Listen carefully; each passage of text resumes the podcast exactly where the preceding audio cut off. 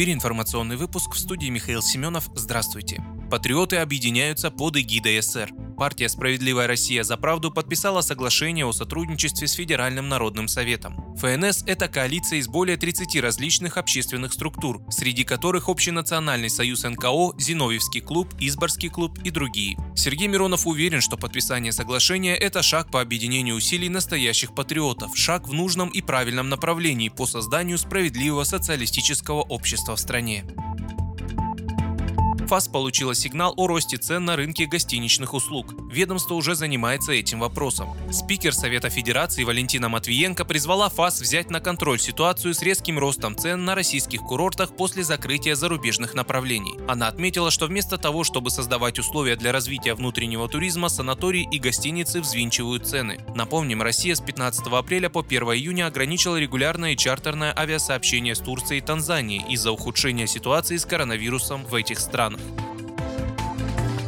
Минтруд России намерен вернуть докризисные показатели рынка труда к концу года. Задача, поставленная президентом по возвращению к концу года рынка труда к показателям 2019 года, будет выполнена. В этом заверила пресс-служба Минтруда. В министерстве также добавили, что с осени прошлого года численность безработных начала снижаться. Для восстановления рынка труда в этом году в дополнение к региональным мерам развернуты программы на федеральном уровне, переобучение граждан и субсидирование работодателей. Объем бюджетных ассигнований на программу по содействию найма составит 12 миллиардов миллиардов рублей, на профессиональное обучение граждан более 10,5 миллиардов рублей.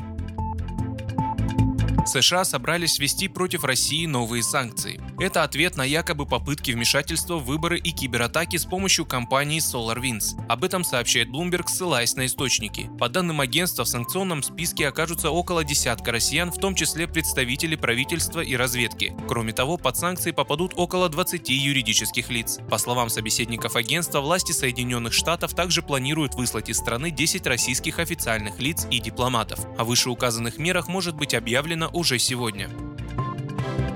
Решить демографическую проблему в России нельзя без новой идеологии деторождения. Такое мнение высказал лидер партии «Справедливая Россия за правду» Сергей Миронов на общероссийской конференции по вопросам демографии. Он констатировал, что в стране сохраняются две главные социально-экономические проблемы, которые влияют на низкую рождаемость и высокую смертность в стране. Это слабое здравоохранение и бедность. Вместе с тем Миронов подчеркнул, что для решения демографической проблемы нужен сдвиг в сознании людей, то есть нужна новая идеология. Участники конференции договорились договорились координировать усилия и продолжить обмен мнениями по поднятым на конференции вопросам.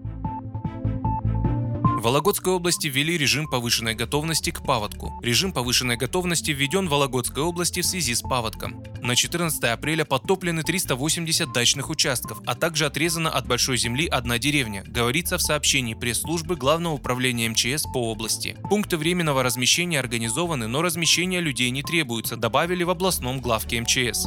В Вологодской области ожидается в этом году самый сложный за последние пять лет паводок из-за большого уровня воды в водоемах. В зоне подтопления могут оказаться 140 населенных пунктов с населением более 21 тысячи человек.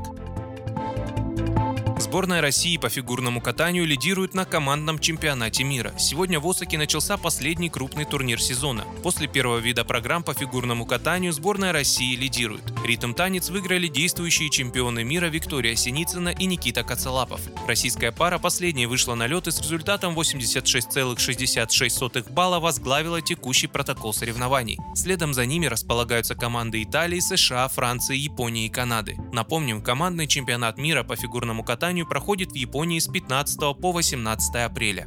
Вы слушали информационный выпуск, оставайтесь на Справедливом радио.